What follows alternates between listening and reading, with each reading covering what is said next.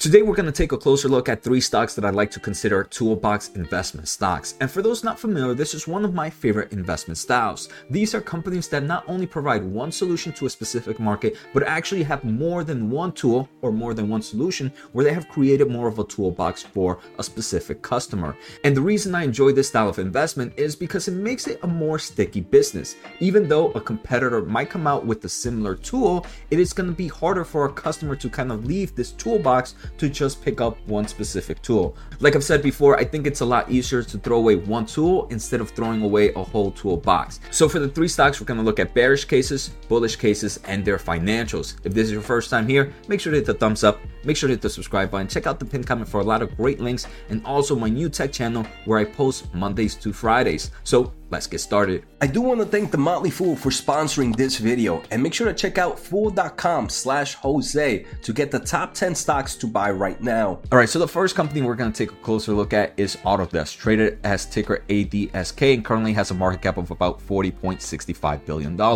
I do want to say that three companies we're taking a closer look at today all kind of hit the software market, so we're going to see they have very, very strong margins. So for those not familiar with Autodesk, Autodesk is a software company that has created a software that helps you kind of design, build, and model different kinds of products. They're used in things like architecture, engineering, and construction. I mean, think about just building a hotel, for example, or some form of apartments. You need to build things like the sewage system, electric system, the air conditioning system, the floor planning, the kind of uh, electric cables, everything else, elevators. Um, so Autodesk kind of helps create that with the architecture, engineering, construction market. Next, we see the product design and manufacturing market. Here, I mean, anything, uh, all types of technology needs to develop, be developed somewhere from how big the screen is to how the edges are. Uh, so that's very, very important. Next, in the media and entertainment, the software is kind of being used to kind of animate, re- render uh, these kind of animations, films, and numerous kind of special effects. So they hit a lot of important markets. If we take a closer look at their most recent revenue, they, we can see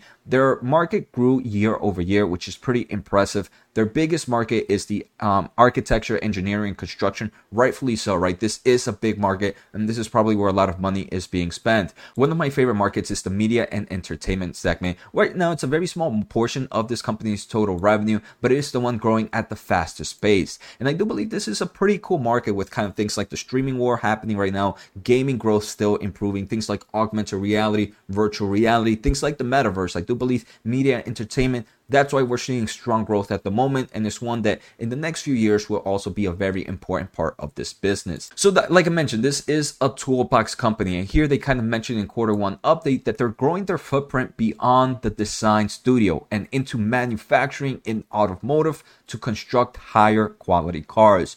And like I mentioned, this is that toolbox mentality where there are tools is not only during one segment of the way, they're now being used in numerous parts of the kind of manufacturing of cars, which allows them to become a more sticky business. They've also really moved more into like a subscription services and they continue to bring legacy customers into their subscription ecosystem, which overall improves their margins. And we're going to see their margins are already pretty impressive. If we take a quick look, their most recent quarter, they had about $422 million in free cash flow of about $1.17 billion in total revenue. In my opinion, those are some amazing margins. And they did give an outlook for the fiscal year of 2023. They believe billings will grow up to 18 to 21% year over year, which I think is pretty impressive. And look at that free cash flow of around $2 billion.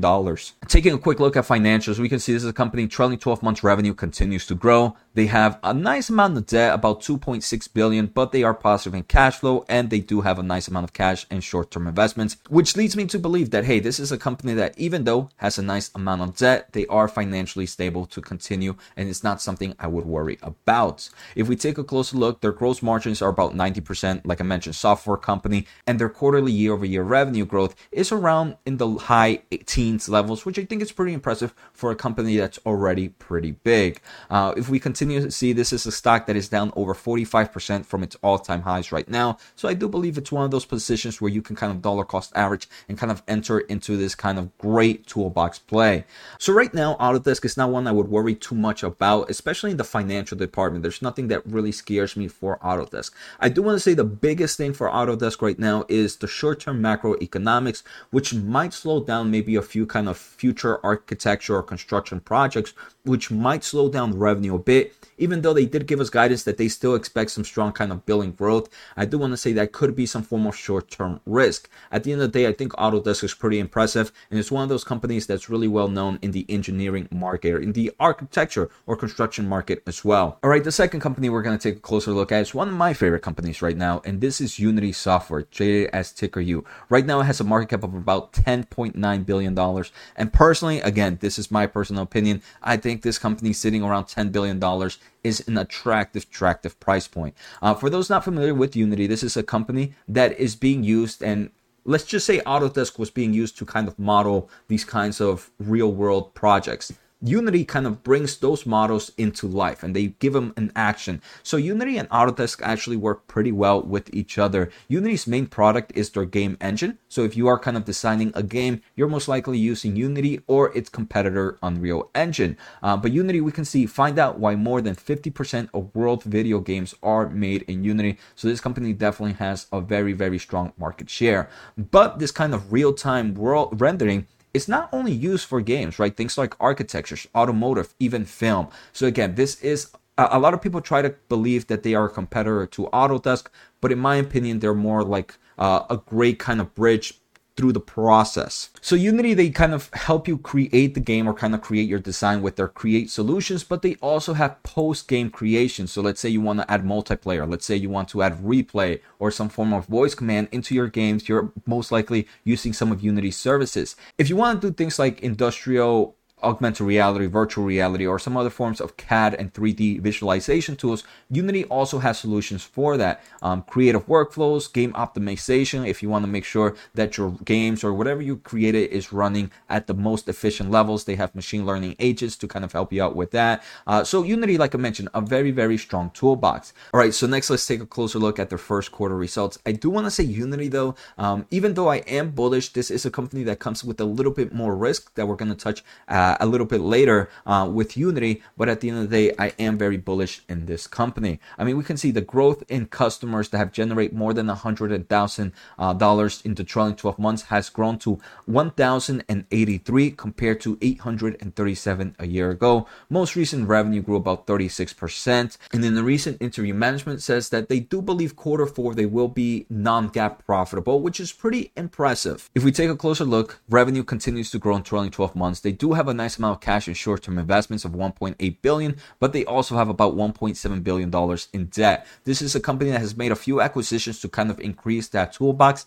Again, I do believe this is a very sticky business, and it's now that also is positive cash flow from operations if we take a closer look at trailing 12 months. If we take a closer look at gross profit margin, 70%, again, very high for a software company, um, but I do believe numbers could get better. The overall revenue growth in the past few quarters have been over 36%.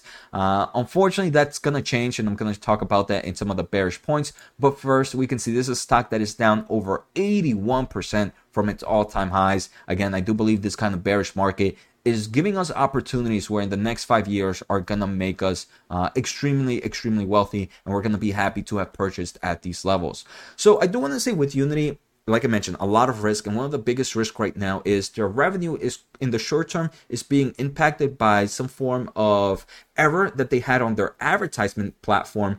And this is reducing the revenue growth. Management did mention that, hey, they are fixing this issue, uh, but the risk comes, hey, if management is unable to fix the issue in the time frame that they have given, this can cause more of a bearish impact in the stock. This is one of the main reasons the stock price has kind of trickled down. At the end of the day, I do believe this is more short-term risk in the long-term things. Uh, I think the biggest thing is their Unreal Engine competitor, uh, which is getting a lot of news lately at the end of the day, though, I do believe Unity is still strong and a company I believe will be a great investment for me for the next few years. All right, so next we're going to take a closer look at Shopify, traded under the New York Stock Exchange as ticker SHOP or SHOP, currently with a market cap of around $44 billion. And the tools Shopify has kind of made are at a whole different level compared to its competitors, and I do believe this toolbox mentality works well for Shopify. So some of the solutions they have is sell everywhere. You can use Shopify or one platform to sell products to anyone, anywhere Also using things like point of sales through your website, social media, and online marketplaces. So again, great tool there. It helps you kind of market your business. They help you with analytics, with advertisement, and kind of digital marketing campaigns. The other one is they help you kind of manage everything. They do things like payment solutions, if you need finances, if you need shippings, if you need to manage inventory. Uh, so again, everything all in one platform. This company in their most recent quarter only grew 22%. And the reason I say only 22% is because in the past few quarters, in the past few years, this company has grown at strong, strong digits. I don't know why. I think investors believe the growth story is done for Shopify, but I believe it's just starting off. If we take a closer look, stock price is down almost 80% from its all-time highs. Again, another company that I believe is sitting at super attractive levels that I am going to be super happy to be investing at these price points. If we take a closer look, uh, revenue continues to grow trailing 12 months. They have a lot of cash and short-term investments, and they even have, uh, and they are even positive in cash flow from operations. The amount of cash that they have can pay off all the debt that they have and still have a nice amount left over. If we take a closer look, their profit margin, gross profit margins are about 53%, and their revenue, like I mentioned, is still growing. Their most recent quarter was 22%, but we can see that growth over time. They definitely accelerated that growth in the past year due to COVID. Uh, so now things are slowing down, but I do believe this is a market that's going to continue to pick up. So let me know what are some stocks that you believe fit well in the toolbox mentality um, kind of play. Out of these three stocks, I do own Unity and Shopify. I, there's no main reason that I don't own Autodesk. It's just I've never really had the funds to just continue to start a main position. But if prices keep dropping on that stock, it's just one that I might enter pretty soon. So I hope you guys enjoyed today's episode. Take care, have a good day, and see you next time.